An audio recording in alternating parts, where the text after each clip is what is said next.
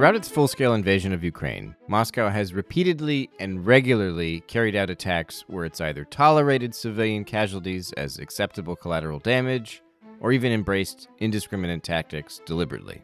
Considered alongside what's happening domestically in Russia, where political repressions, underway for years already, have suddenly escalated to something approaching martial law, it's fair to say that state terrorism is a key component of the Kremlin's war policy today. But the Putin regime doesn't have a monopoly on terrorist violence, as two prominent assassinations have demonstrated in the past several months.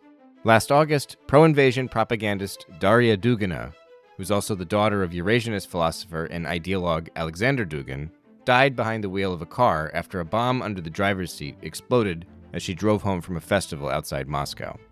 More recently, on April 2nd of this year, a pro invasion blogger who self identified as a war correspondent named Maxim Fomin, better known as Vladlen Tatarsky, perished at a cafe in St. Petersburg when a bomb hidden inside a gift exploded in his face at a speaking event. In both cases, the assassins identified by the Russian authorities are women. Though verification has eluded journalists so far, the suspect in Dugina's murder is a Ukrainian national named Natalia Vovk, and Tatarsky's alleged bomber is a local resident in St. Petersburg named Daria Trepova. Also, in both killings, a mysterious and possibly fictional organization calling itself the National Republican Army has claimed credit. A lot has been written about the victims in these two attacks. The Pope even caused a bit of controversy when he referred to Dugina as an innocent, poor girl thrown in the air by a bomb. Less has been written about the supposed perpetrators of these attacks, given that one was never caught, and the other has disappeared into a detention center. I'll be honest with you, when the scale and often indiscriminate violence of Russia's invasion of Ukraine became apparent, I expected another wave of terrorism to hit Russia's homeland, not unlike the attacks that followed Moscow's bloody post Soviet conquest of Chechnya. So far, that hasn't exactly materialized, but the killings of these pro invasion bloggers, propagandists for lack of a better word, has got me thinking about the history of terrorism in Russia. There's something about the ideological targeting here that reminds me of attacks in late 19th century and early 20th century Russia. And that's the subject of this week's show. Welcome to the Naked Pravda.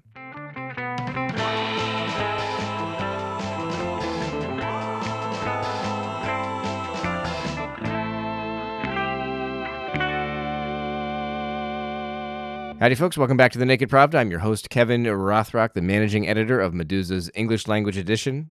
On this week's show, for some insights into the history of political assassinations in Russia, I spoke to two scholars who study revolutionary terrorism and state terrorism in Russia at the turn of the 20th century. Before getting to today's show, I'll take a few seconds to remind listeners that support from Meduza's international audience is more important today than ever, now that the Russian authorities have designated Meduza as an undesirable organization, outlawing our reporting on the grounds that it poses a threat to the foundations of the Russian Federation's constitutional order and national security. In other words, everything we do now, our investigative reports, our newsletters, our posts on social media, even our podcasts, it's all a crime now inside of Russia. Meduza will continue to report events to our readers, millions of whom are still in Russia. We will not submit to this attempted censorship. Now more than ever, your contributions sustain our work, and we need your help also in just putting out the word about our crowdfunding campaign. Okay, let's get to this week's episode. As I have probably mentioned at some point in this show's history, I was born in the early 1980s, and I was 18 years old when terrorists destroyed the Twin Towers in New York City. I would leave home for college just a few days later, and as I remember it, 9 11 shaped many of the seminar conversations I had over the following four years. All of this is to say that my notion of terrorism is very fixed in that particular historical moment, which incredibly is now more than 20 years old. But any scholar of Russia knows that terrorist organizations are an important piece of the Tsarist Empire's late history and the early Soviet period, also, depending on how you define terrorism. Definitions here are key, of course, given the semantics at play. You've probably heard the phrase, for instance, one man's terrorist is another's freedom fighter, that kind of thing.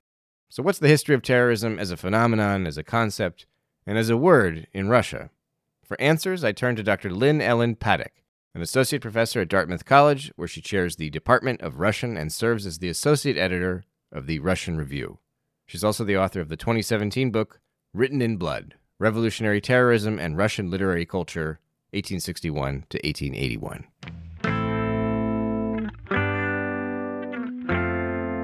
Basically, the origins are historical because the first thing that we have to remember about terrorism in the Russian context is that it is revolutionary terrorism. So it derives from the French Revolution. And the word terrorist was first used by the French themselves to refer to themselves, right? The Robespierre, the Jacobins, although it was actually something quite radically innovative and different than what the French did because Jacobin terror was basically state terror, right? The execution of thousands, the guillotine, the guillotine. Yeah. yeah, exactly. So, this kind of terror from below, this insurgent terrorism, revolutionary terrorism, that was an innovation of the Russian radicals, right? The Russian revolutionaries. And the first seems more thing, modern too. Like that's more what we associate it with today. Right. That we associate that with today. At first, they called themselves nihilists, right? That was the first pejorative that was out there. Turgenev had coined that in his novel, his 1862 novel, Fathers and Sons. And it was used to label and to stigmatize the radical generation. But then the radicals themselves repurposed it as something that they sort of a badge of honor, something mm-hmm. that they called themselves.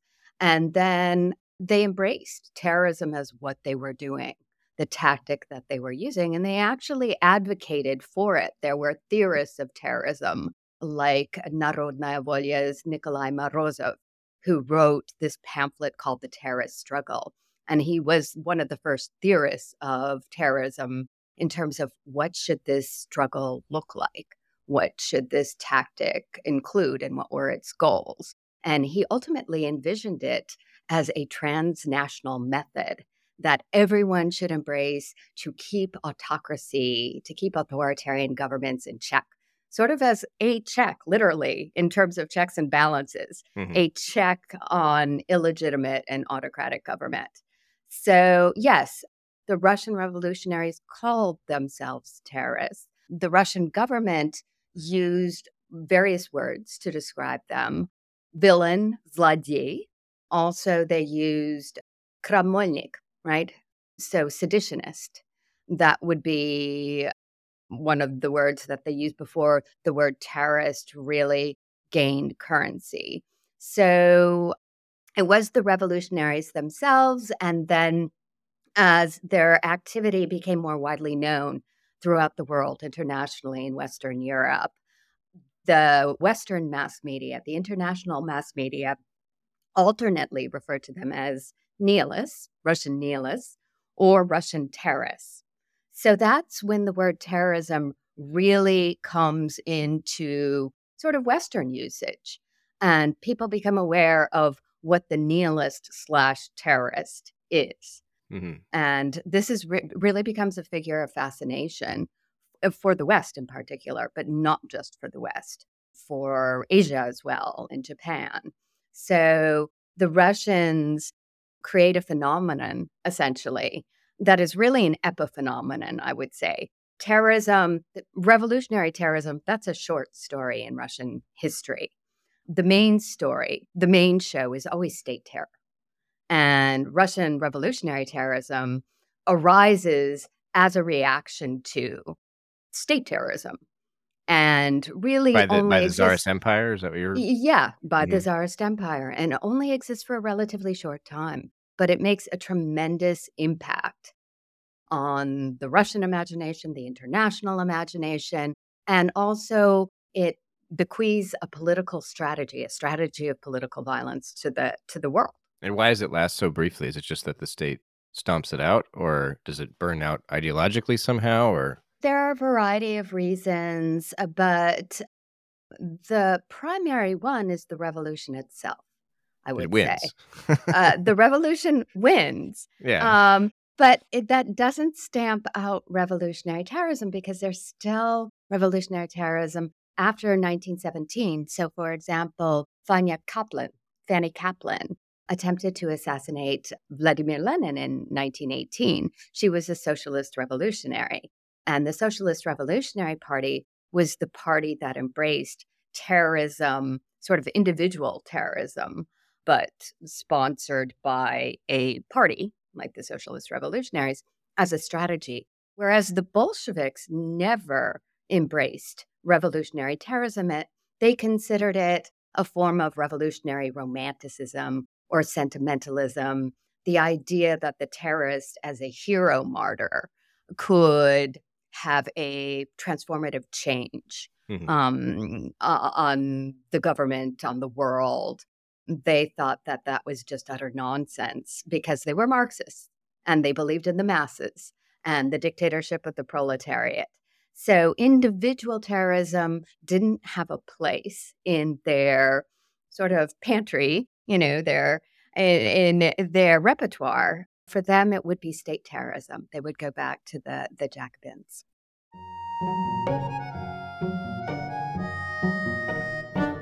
It begins uh, with uh, specific attacks on individuals. There's there's uh, attempts to assassinate the Tsar as early as 1866, and, it, and it's targeting particularly government officials at a senior level who are provincial governors who are particularly in support of repressive measures.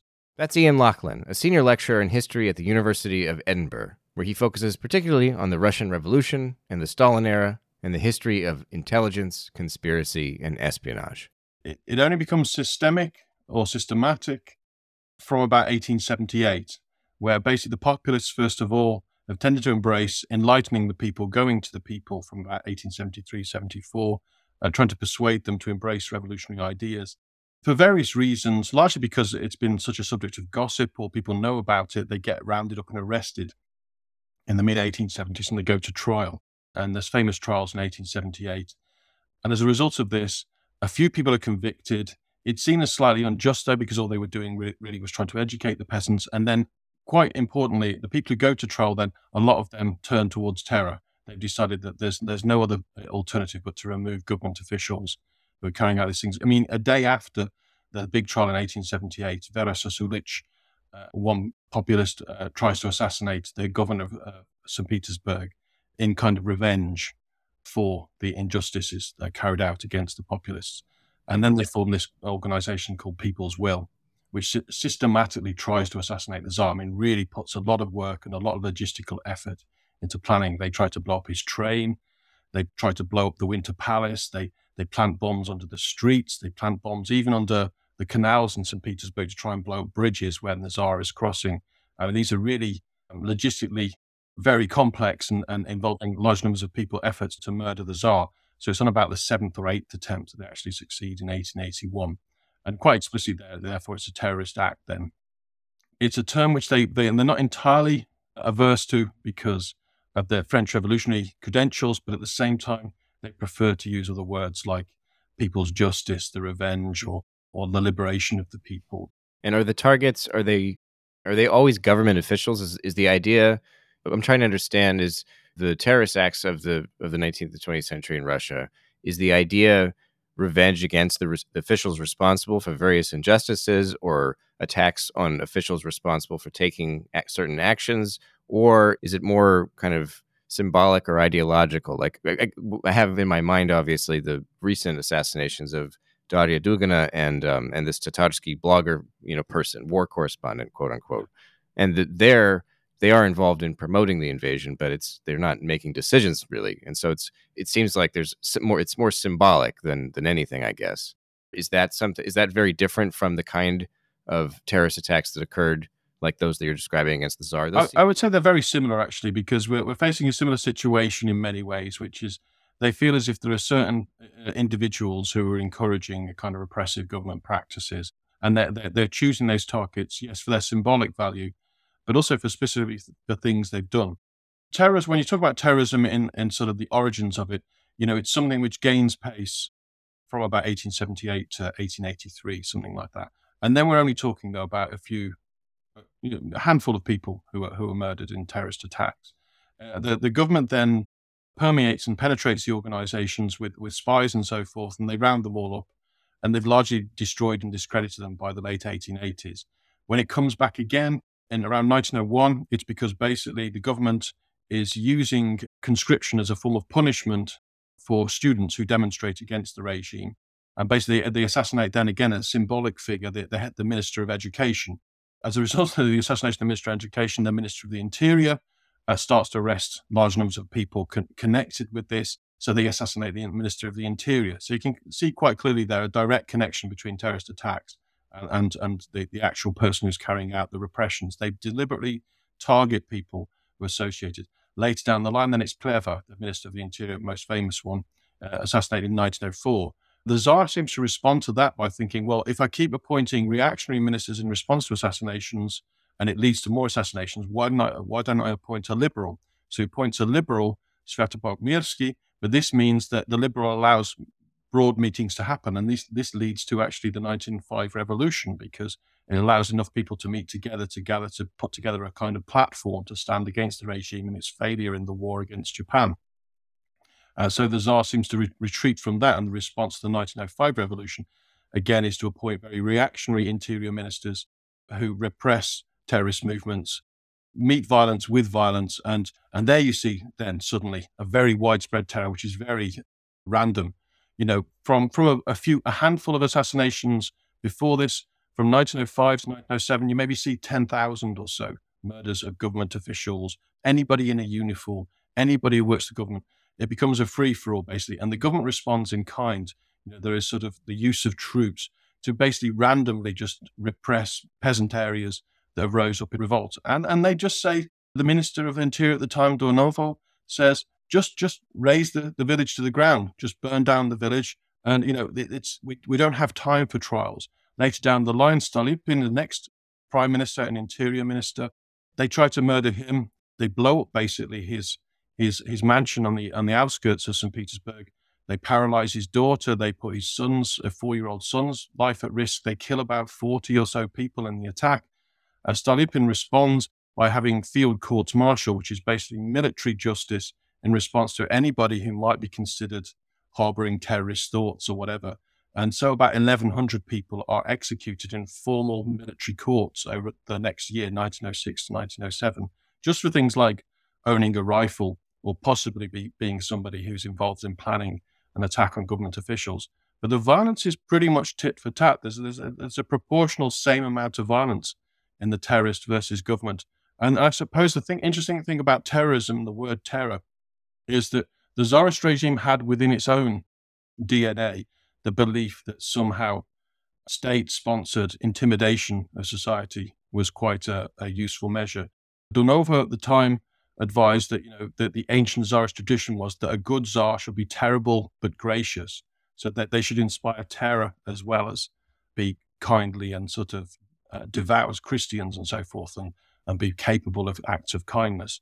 So there seems to be a reflection between the revolutionary movement and the government in this, which you'll see carry on into the Bolshevik regime when the Bolsheviks will often accuse their enemies of terror. The show trials of 37 to 38 are all in the West, we call it the Great Terror, but the, the, the Soviets themselves were accusing the people on trial in the Great Terror of terrorist acts. They were, they were associated with planning assassination attempts and so forth. So they denounced terrorism there. The Red Terror, too, is a very ambiguous thing that they, they're rounding up people and shooting people for planning terrorist attacks, they say, but they refer to it then and embrace the term Red Terror. The difference, I suppose, very important difference is during the Red Terror of 1918, they embrace the word terror. They say we stand for organized terror to frighten and intimidate our enemies and to, to root out the people who seek to destroy the revolution. In 1937 to 38, when Stalin carries out mass operations, these are counter-terrorist measures, he says. He's, he's uh, arresting people to remove terrorists from society. Has it been significant throughout this history whether the terrorism is considered domestic or foreign? Yeah, a very interesting thing, I suppose. It's definitely othered the terrorism. So, in the late Tsarist era, terrorism was always closely associated with Jewishness. They always tended to say that, oh, this is these are Jewish members of society, and they tended to over exaggerate how many terrorists were Jewish. And that the revolutionaries were very conscious of this, and they, they would often withdraw Jewish conspirators from the front line of terrorist attacks. So there would not be some kind of pogrom afterwards. And so, in that sense, terror then was associated with the other within their own society, which were Jews. Uh, interestingly, they don't seem to emphasize a lot I suppose, uh, misogynistic tropes, and yet about a quarter of terrorists were, were women back then as well. So there was a, there was a pronounced tendency for people who were marginalized in society to be members of terrorist gangs. They tended to emphasize in the Tsarist period the Jewish influence they would see behind terror. During the Red Terror uh, in the Civil War, definitely that they associated the enemies that they were purging as being foreign spies and so forth, British and French spies, essentially. And in the Great Terror under Stalin, the terrorists who were arrested, the so called terrorists, were always associated with being connected to usually German or Japanese intelligence services, but later down the line, Polish, British, and so forth. Uh, and so, again, being a foreign agent was, uh, was very common accusation against people who were supposedly uh, terrorists.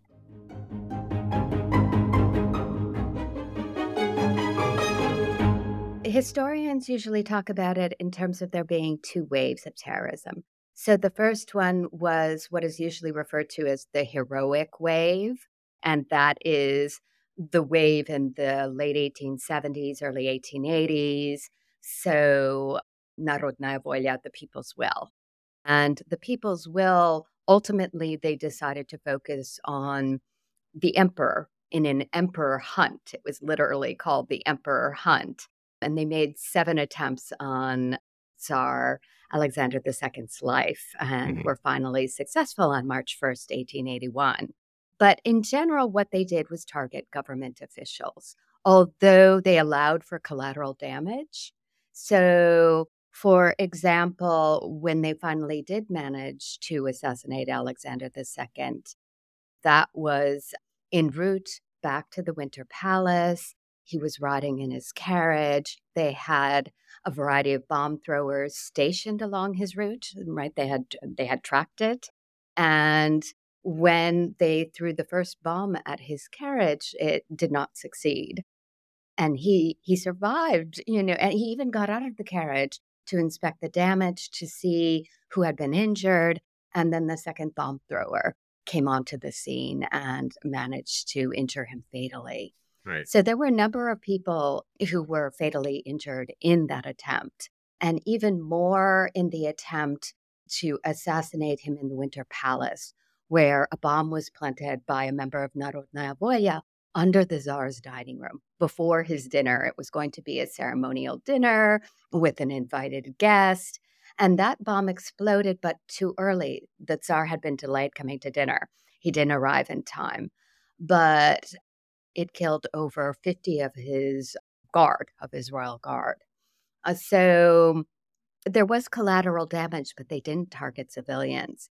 Now, in the second wave of revolutionary terrorism, that began around the revolution of 1905, there were a variety of groupings. There were many different group, groupings of different ideological shades, including anarchists. And these were the ones who threw bombs in cafes and were targeted civilians or targeted really lowly government officials, mm. like just a gendarme, you know, walking his beat.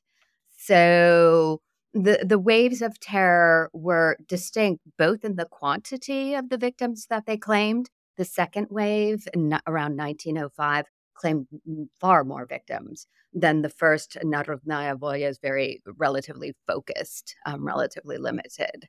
I see. And what what I know that uh, a lot of this is studied specifically in like the field of literature, and I wonder what are the special insights we get from studying terrorism in this era from the literature of the era? Is it to get an idea of the goals of the people that are committing these acts, or is it just to get a sense of like the political discourse at the time? Like, what is it like really gained by looking at this from a literary perspective? Well, in my book, I argue that literature was crucial to actually contributing to the emergence of revolutionary terrorism. Right, right. That revolutionary terrorism would not have existed, certainly not in its form, without the contribution of literature, because literature provided the basis of this heroic culture of self sacrifice, right? These images of these extraordinary people, these new people who were willing to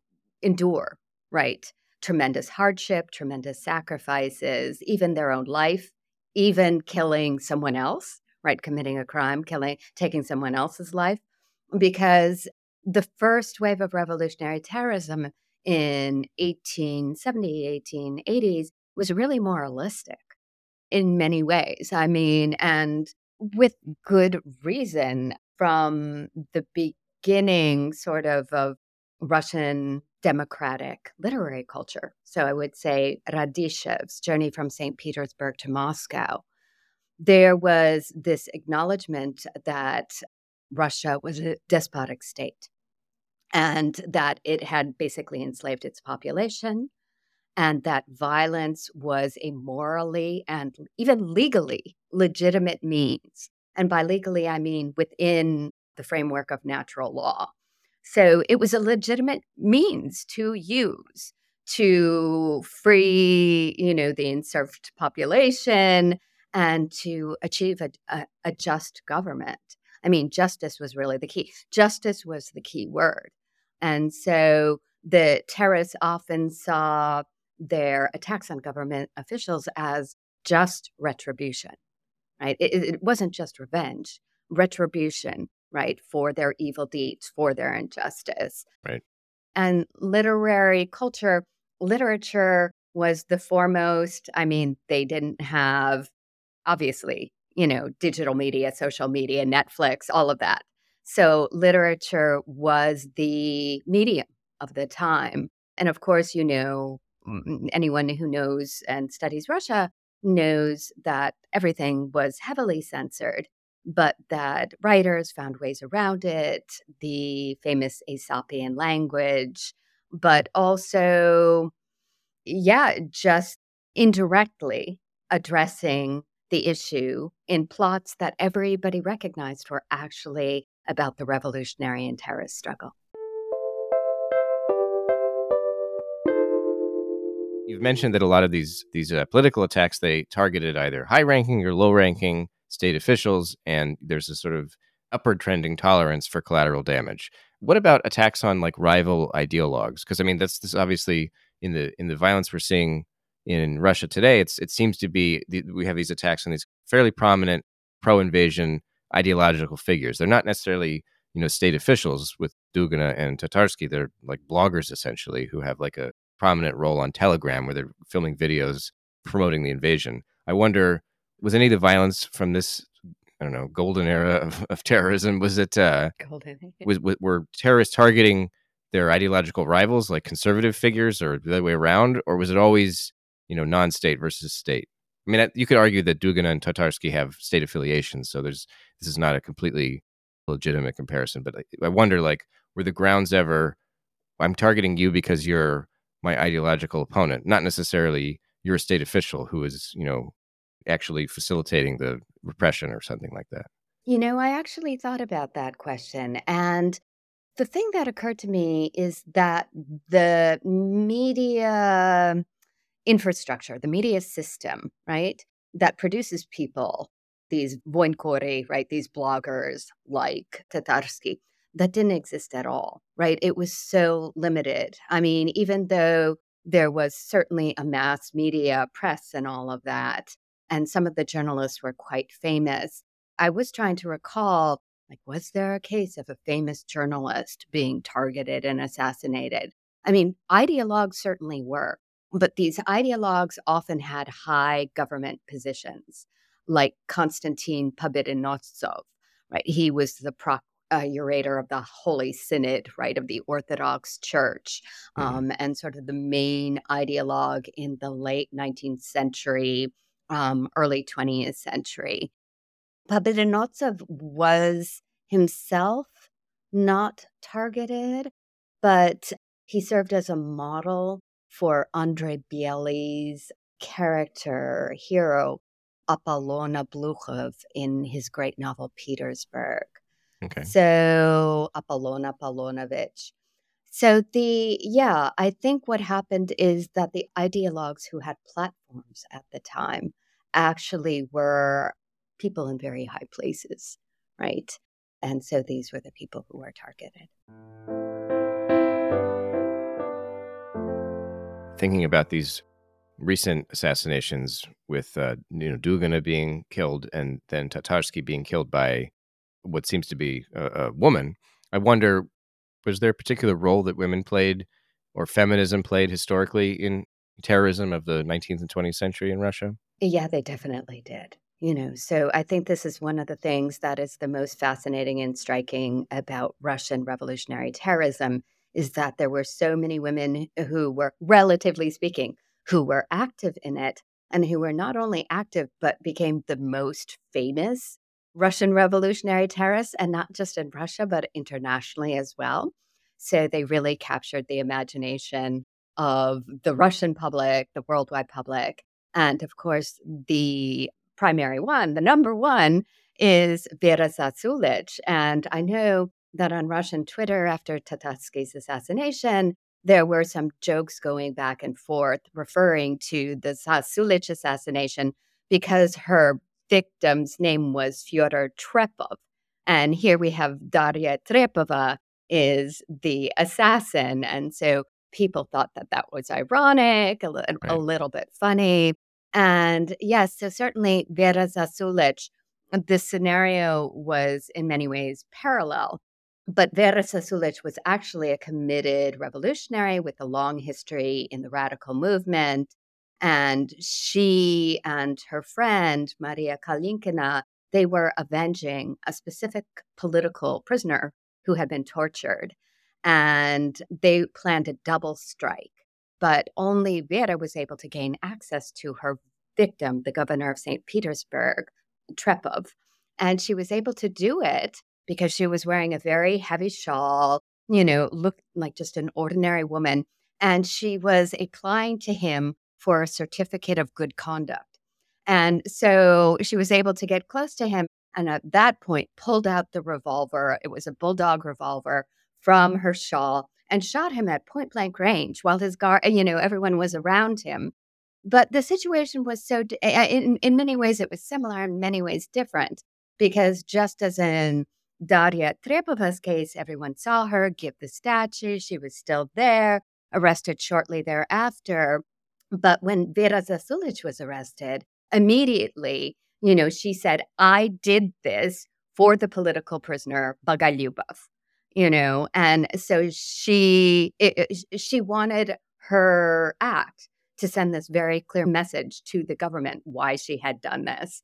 And that's what makes Trepova's the tiny snippets of video they have shown of her confession so out of line with the image of the revolutionary female terrorist and the narrative and the script because of the way that she answers the questions that they pose to her. You know, if she were to say, I did this for Navalny, you know, then it would be, it would accord with this script. But here it's just totally off. Mm-hmm. It, it's just totally off. So it's as if they're taking the frame in some way because the assassin, I believe, of Daria Dugina or the Ukrainian woman, right, Natalia Volk, also, she was a woman. And so there, it's like taking the frame, but not the details that in any way make it convincing, as if they couldn't be bothered or they don't know it or whatever, you know. And this is on the assumption that these women are being used in a setup of some kind that they have in some way been put up to this or are being set up. And of course, that's just an assumption. I don't know that. But all I can say is I see this and I say, yes, it's a woman, it's a woman terrorist. So it does have that resonance with Russian revolutionary terrorism and Vera Zasulich and Vera Figner and Sofia Perovskaya. But in other ways, it's totally off in the lack of conviction and in the desire to message, you know, why why are they committing the act? So, yeah. I wondered, Kevin, I don't know if I should read this poem. The poem is called The Threshold, and it is Ivan Turgenev's poem about the female terrorist. It was written supposedly after as a reflection on Vera Zasulich's assassination attempt. And it just presents the image of the female terrorist as this hero martyr, this self sacrificial hero martyr. So I'm going to read the whole thing and you could edit it or use it Okay. any way you Yeah. want. Sure. Um, the, the translation, and it's mine. I don't think there's an English translation, but it's called The Threshold. Okay. And it's a prose poem. I see an enormous building. At the front, a narrow door is flung open. Behind the door, forbidding gloom. A girl stands before the high threshold, a Russian girl. The impenetrable doom breathes frost, and with icy streams, a deliberate hollow voice resounds from the depths of the building. Oh, you who wish to cross this threshold, do you know what awaits you? I know, the girl answers. Cold, hunger, hate, ridicule, contempt, humiliation, prison, disease, and death itself? I know. Total isolation, loneliness. I know. I'm prepared. I will tolerate all the suffering, all the blows, not only from an enemies, but also from family, from friends. Yes, from them as well. Good. Are you prepared for sacrifice? Yes. For anonymous sacrifice. You will die, and no one, no one will even know whom to commemorate. I need neither gratitude nor pity. I do not need a name. Are you prepared to commit a crime? The girl lowered her head. And I'm prepared to commit a crime. The voice did not immediately resume its questions.